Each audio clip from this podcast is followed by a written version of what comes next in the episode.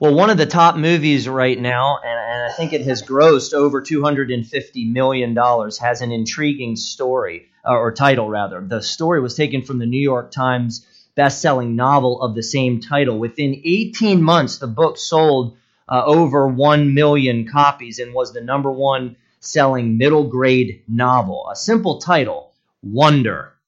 Wonder.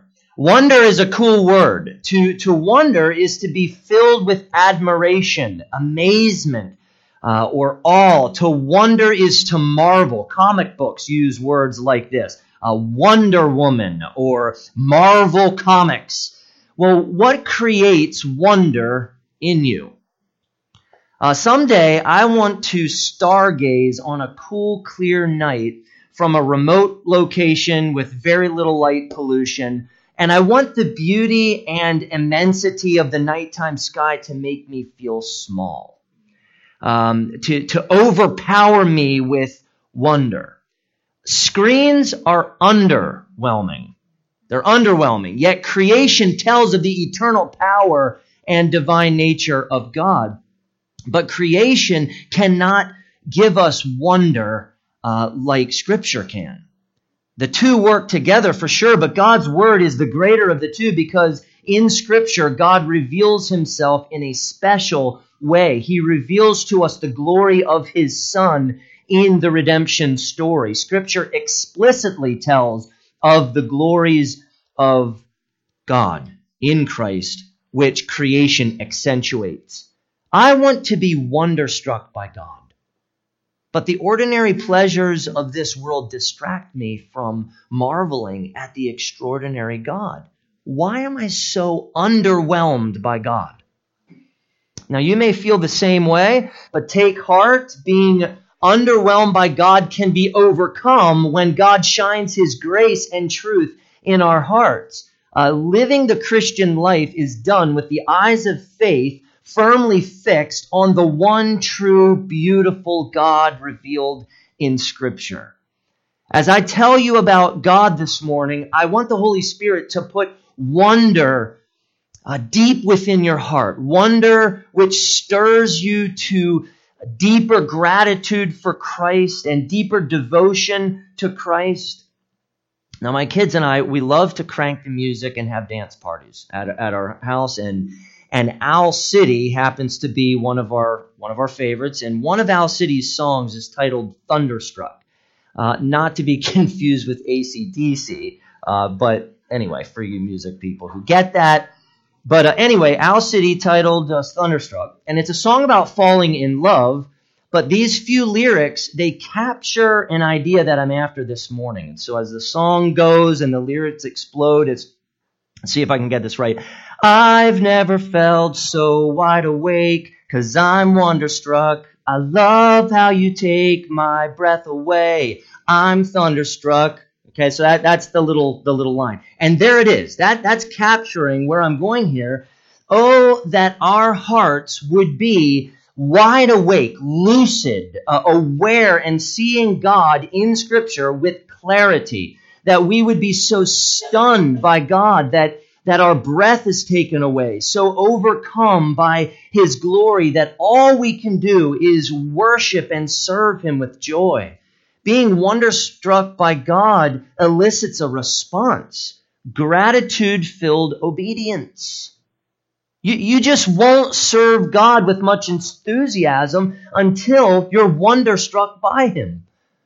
The reason the gospel is such great news is because we are reconciled with an amazing God by an amazing Christ who escorts us into the presence of God to find unlimited gladness and wonder. What has Paul taught us about God so far in 1 Timothy? He's taught us that God is Savior, God is Father, God is blessed, God is the King of the ages, immortal, invisible, the only God, and that God deserves honor and glory forever and ever. Paul has taught us that God wants people to be saved and to know the truth that there is one God and He is living and He is creator and He gives life to all things. Are you wonderstruck by that God? False teachers were spreading false doctrine in the Ephesian church, luring people away from this God but Paul gave Timothy a glimpse of the greatness of God upon which every argument of his letter is built. Paul wanted to remind Timothy of the magnificent God who would display the Lord Jesus Christ at just the right time. I think to give urgency, to give confidence, to give strength to Timothy's gospel ministry. Uh, in light of the pledged return of Christ and God's glory, Timothy could carry out his pastoral ministry with great confidence. This was helpful for Timothy to hear. And in a similar way, you will find strength to flee, pursue, fight, grasp, and keep as you trust Christ on your journey to this amazing God.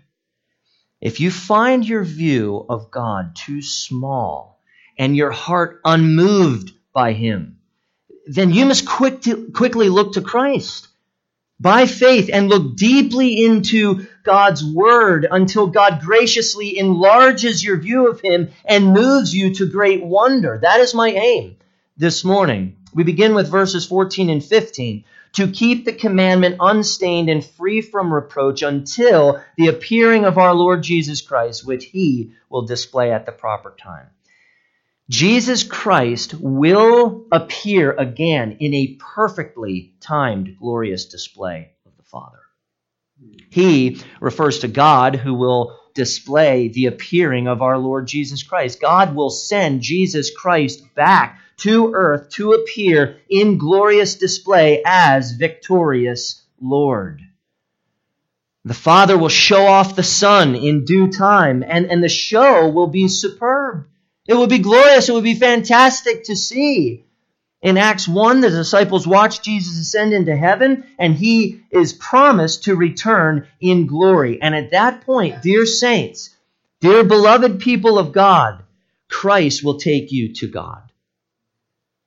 When will it happen? We don't know. Matthew 24, or in Matthew 24, 36, Jesus himself said this but concerning that day and hour, no one knows. Not even the angels of heaven, nor the Son, but the Father only. Today, 10 years, 10,000 years, perhaps. Here's what we do know Jesus Christ will appear in perfectly timed, glorious display of the Father. Are you ready to meet him? Are you ready to meet him? A little tip for your doctrinal and spiritual health this morning. This one is free.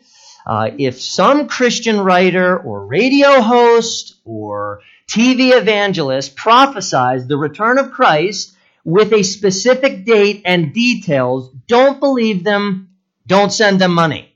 In fact, close the book or turn it off. Our crucified and risen Lord of glory will appear again. He'll judge the living and the dead. Let's let the timing up to God and let's be ready. And we don't know when, but we know what to do until that day comes. Keep the commandment unstained and free from reproach. The return of Christ added urgency to Paul's charge to Timothy, and it adds urgency to our lives, and it adds urgency to our church. Keeping the commandment unstained and free from reproach is doctrinal, behavioral, and it's doxological.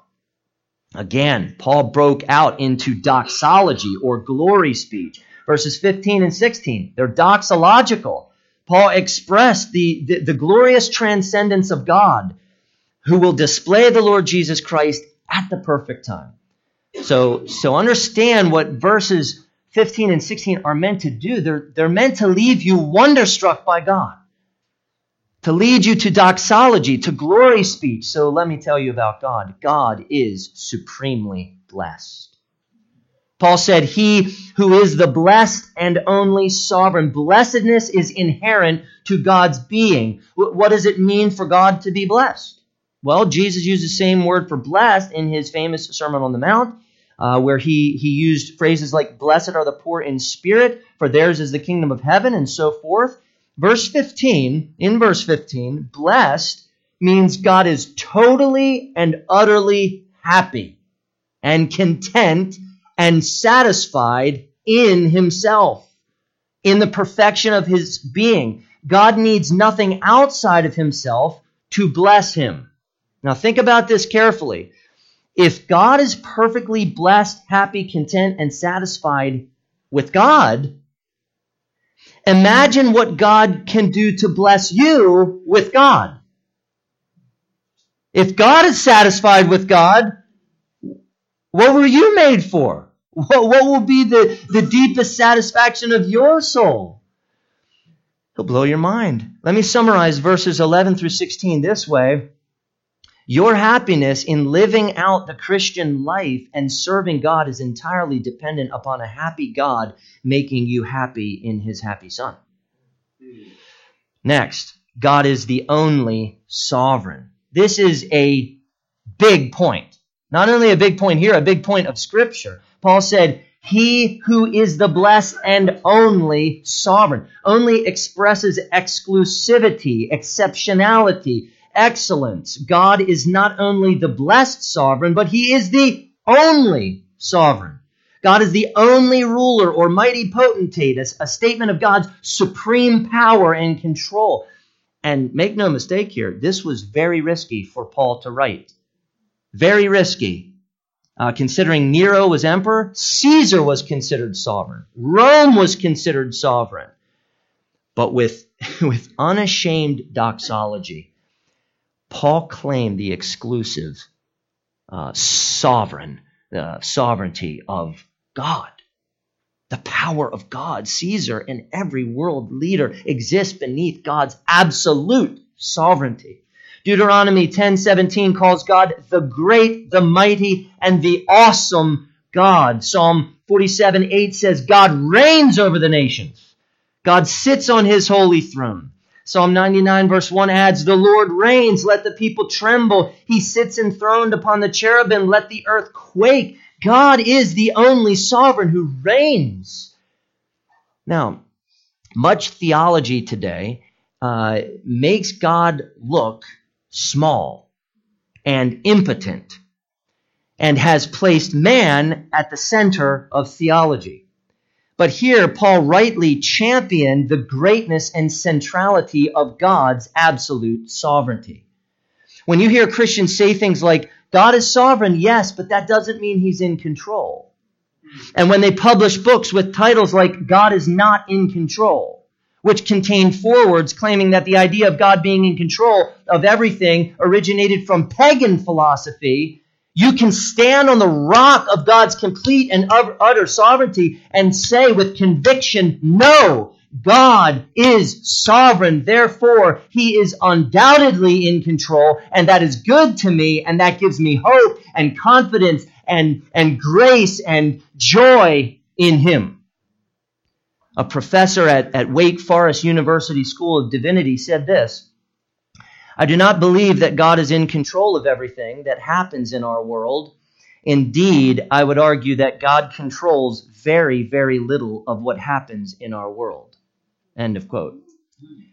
It, it's, it's, it's baffling to me that people who invest their lives studying scripture and theology work so hard to undermine God and His Word and what gives people so much joy and comfort and peace and hope and confidence in God. Do something else, PhDs, than tear down the authority of God's Word. God's omnipotence and control and sovereignty are all inspiring. Are you wonderstruck by God? God's sovereignty cannot be limited in any way, including salvation. Because God is the only sovereign, our prayers are impactful, our suffering is meaningful, our salvation is irreversible, our evangelism is hopeful. God's sovereignty is not a trivial matter uh, debated in classrooms and lecture halls, but rather a deeply personal and comforting attribute of God that increases our devotion to Him. Paul's next line, it only advances the idea of God's absolute sovereignty. God is the King of kings. Let that sit for a little bit. The King of kings. God is the preeminent King. Psalm 47, verse 7 says, For God is the King of all the earth. Psalm 95, verse 3 adds, For the Lord is a great God and a great king above all gods. When Paul said God is king of kings, he, he was saying God is king of those who reign as kings. Take, take all of the kings who reign as kings, and God reigns above those kings. Jesus taught us to pray, and this is important to know. He taught us to pray in very intimate language Our Father, our Father, God is our Father. And that's a very intimate prayer. And yet, how cool is it that our Father, our Dad in heaven, is King of Kings? That is amazing, and we love Him for this. Je- Jesus said, Fear not, little flock, for it is your Father's good pleasure to give you the kingdom. The King of Kings is our Father who is overjoyed to give us his kingdom. And our Father, the King of Kings, has determined that we will reign with Christ in his kingdom. God promises unfathomable blessings for those who bow the knee to his Son in complete and utter allegiance. Now, how many of you right now could take your cell phone and have a direct line to the President of the United States? Now, I doubt that any of us will actually ever meet the President of the United States. But you know, if you actually had direct access to the President, I think we'd all be impressed by that. I think that would be impressive, and we definitely would want to hear some stories there. Are you so wonderstruck by the King of Kings that having direct access to him through Christ is all important to you? When I was a kid, I passed Charles Barkley at a, at a celebrity golf tournament, and I said to him as he drove past me on a golf, golf cart, Hey, Charles. And he looked at me and he said, Hey, man. And I thought that was awesome. I was like, This is great. That's Charles Barkley. I think I ran back and probably told the, the people that I was with, and, and that was pretty awesome. Why are we so often underwhelmed by the King of Kings and his word to us? Is he not more awesome than basketball players? musicians, authors, celebrities? Is he not better? Uh, our greatest delight is living beneath the reign and rule of the King of Kings in his glorious kingdom. Eternal life is eternal fellowship with the King of Kings. Are you wonderstruck by the King of Kings? Is knowing him the pride of your life? Saints, how should we respond to him? Well, Psalm 145, verses 1 through 3 capture it.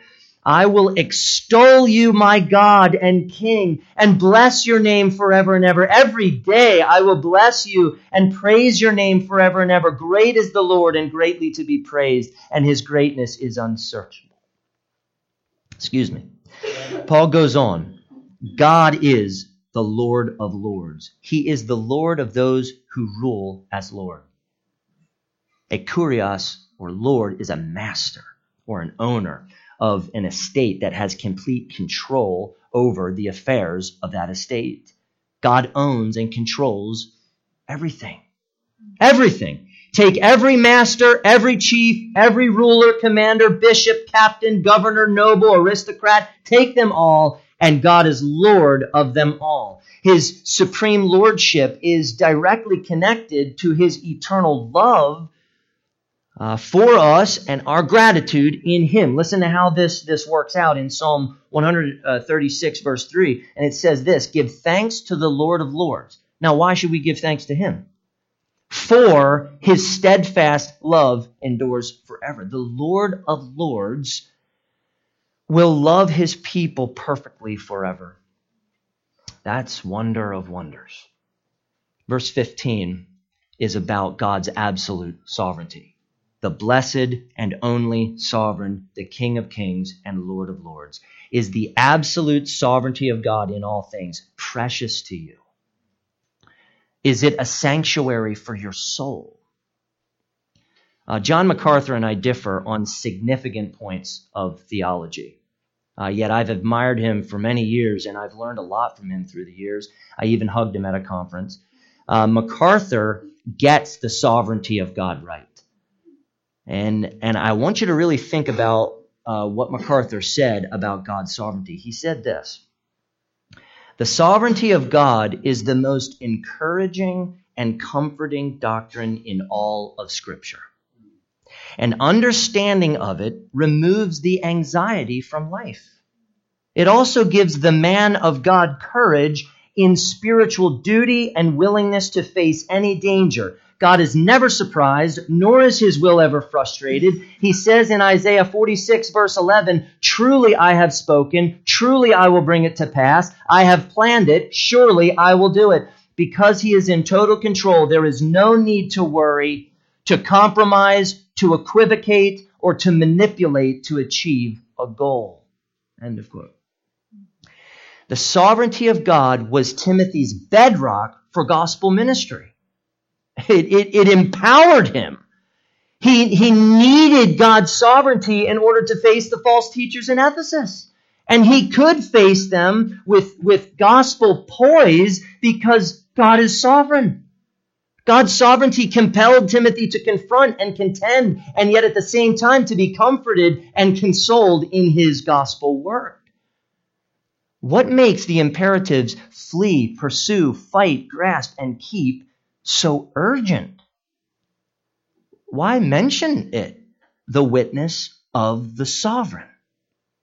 What will help us be faithful to keep the commandment unstained and free from reproach until Christ appears? The grace of the sovereign. Paul had aggressive words for Timothy. It was a, a rigorous path. And so Timothy needed to be reminded of the glory and sovereignty of God, which served as an anchor for his soul as he led the Ephesian church in upholding the truth of God, led them through conflict, which they had inside the church. And there's even more God alone has immortality. This should thoroughly boggle your mind. God possesses immortality. Deathlessness is inherent to God's being. Unlike the Titanic and everything in your life, God cannot die or be destroyed. Now, immortality is fascinating. It's been the theme of many movies and many books. Beauty and health products seem to aim for immortality. Even science is preoccupied with immortality. Russian billionaire Dmitry Itskov has promised to bring us cybernetic immortality by the year 2045. He actually said back in the year 2015, within the next 30 years, I'm going to make sure that we can all live forever. I'm 100% confident it will happen. Otherwise, I wouldn't have started it. wow.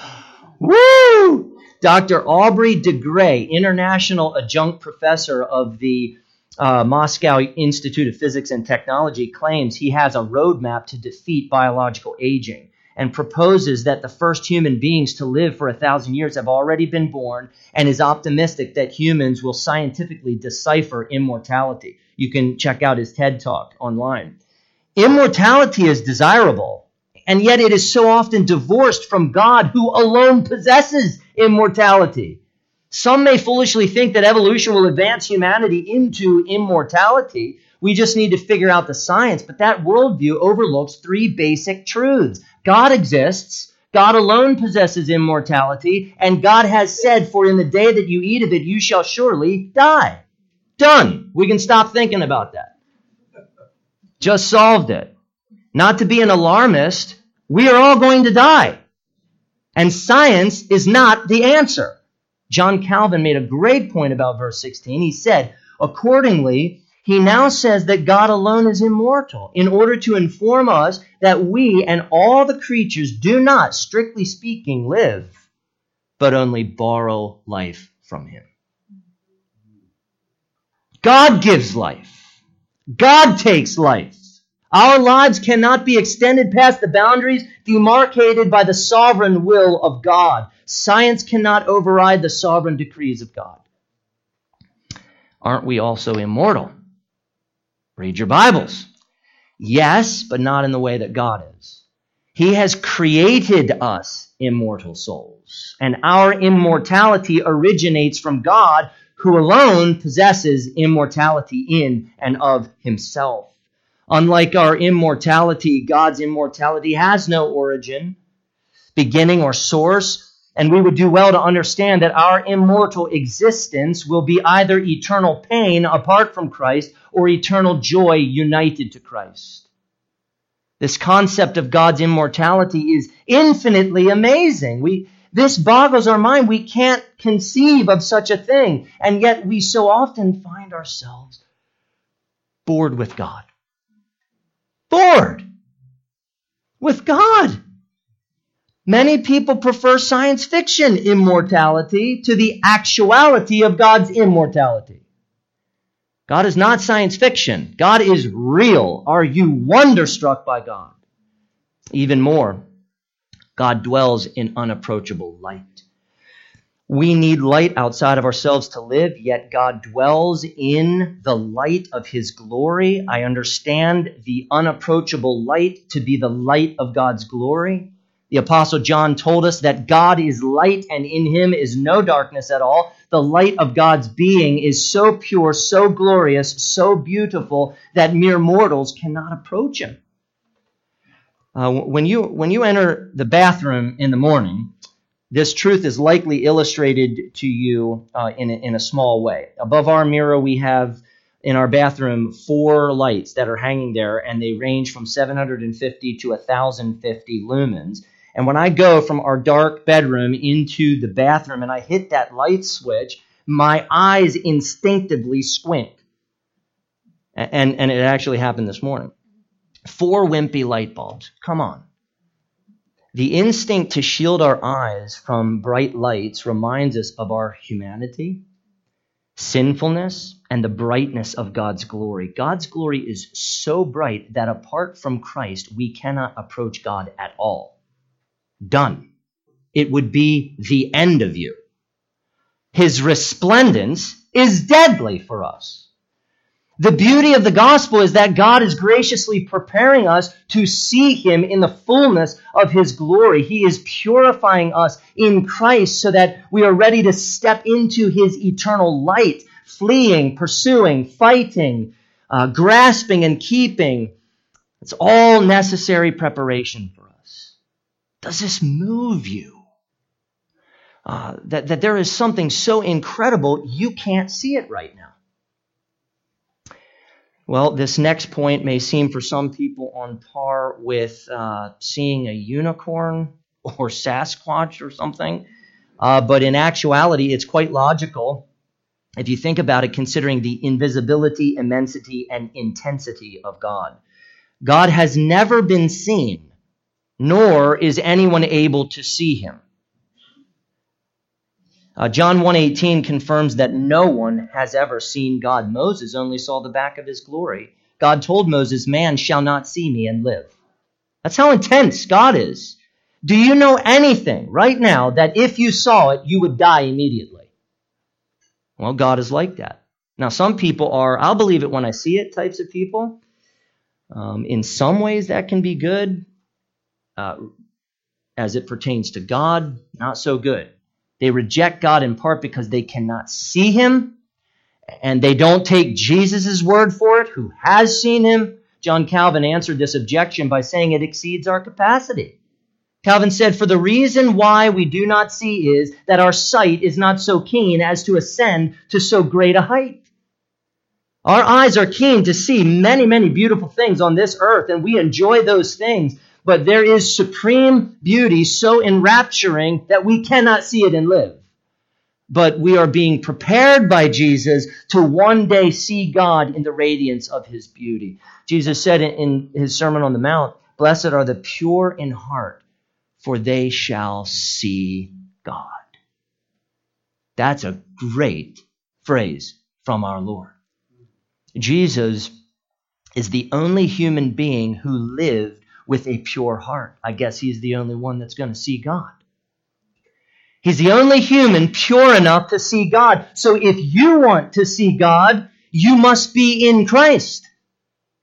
Who can handle it? You must be in Christ. Therefore, you need Christ's purity imputed to you by grace through faith, and you need Him to purify your heart for the day of His return so that you will be ready to see God.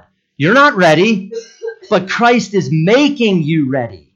Sanctification, becoming more and more like Jesus, being, being purged of the sin that is so rampant in us, and being purified to be ready to see God. He's doing that. Your heart is not pure enough, neither is mine. In Christ, you are positionally clean before God. He counts you as entirely righteous, entirely pure, but you must be made entirely pure by Christ. And God is working that grace in you so that one day you're ready to see God and live and be eternally wonderstruck by God. There is beauty hidden from me, yet beauty that Christ has redeemed me to see. Paul ends his doxology with these words To him be honor and eternal dominion. Amen. This, was, this is similar to his doxology back in chapter 1, verse 17. To the King of the ages, immortal, invisible, the only God, be honor and glory forever and ever. Amen. God deserves all honor. He deserves our reverence. He deserves our esteem. He deserves our admiration. He deserves our awe. God is so magnificent that if we are not wonderstruck by him, we dishonor him. The, the way to honor God is to be wonderstruck by him, so much so that you live for him by his grace and by his power. Also, God possesses eternal dominion. That is his eternal power, his might, his strength. Once again, Paul returned to the absolute sovereignty of God. God possesses the power and right in and of himself to govern and control everything. Everything. Dominion is exclusively his. Why? Revelation 4 11 says, Worthy are you, our Lord and God, to receive glory and honor and power, for you created all things, and by your will they existed and were created. You exist because God wills you to exist. The only reason has nothing to do with you. He wants you to exist, so you do. He created you to exist, and this qualifies him to receive all glory, all honor, all power, and all dominion. In, in light of all the issues Paul had addressed in 1 Timothy, from false teachers to elders to widows to, to godliness with contentment, the blessed and only sovereign is behind it all strengthening Paul, strengthening Timothy, strengthening the church to flee, pursue, fight, grasp, and keep. And next week, God's identity will play out even more in Paul's ending instructions. There's, there's one more tiny but very significant word to see Amen. Amen is not an irrelevant word tacked on to the end of a prayer so everybody knows when the prayer is done. That's not it. Amen means it is certain. It is true. It is absolutely true. It, it, punctuates Paul's doxology to emphasize the certainty of what Paul wrote. Here's the point. This is all gloriously true and meant to leave you wonderstruck by God. Wonderstruck by God. God is truly blessed. He, he, he truly is the only sovereign the King of Kings, the Lord of Lords, he truly and exclusively possesses immortality and dwells in unapproachable light. And it is true that no one has ever seen him or can see him. It is true that God, to God belongs honor and eternal dominion. It's all true. It's all certain.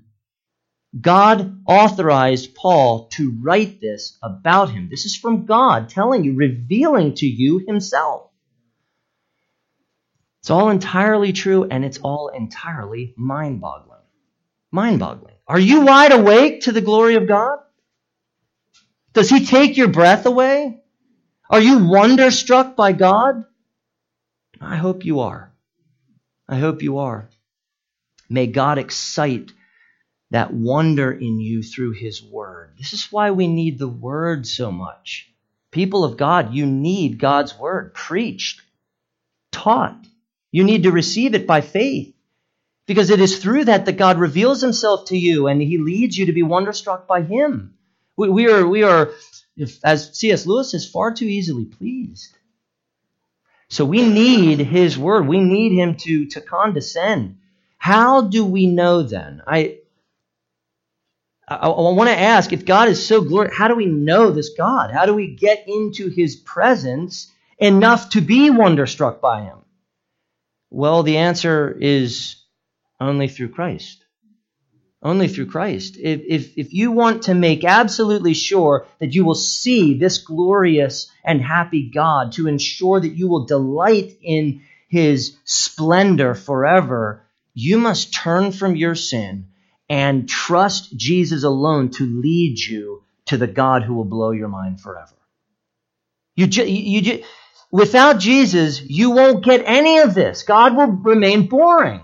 But with Jesus, as you are in Christ, as you trust Him by faith, as you walk by faith and not by the flesh, and that you don't gratify the desires of the flesh, He's going to pour into you His truth through His Word, and He is going to awaken a wonder that may surprise you. You need Christ. Turn to Christ. Value Christ. Trust Christ. It's all about Christ who takes us to God. You know, I think we can focus on Jesus so much that we forget where Jesus is taking us to. He's taking us to God. And He is that exact imprint. He is God, and He takes us to God. Trust Jesus when He says, I am the way, the truth, and the life. No one comes to the Father except through me. He is the, he is the only way. He is your thoroughfare, your only thoroughfare to God, a glorious God. Trust Christ to lead you to the blessed and only sovereign. And when that blessed, sovereign, and King of kings and Lord of lords welcomes you and receives you into his glorious presence, you will be wonderstruck by him forever.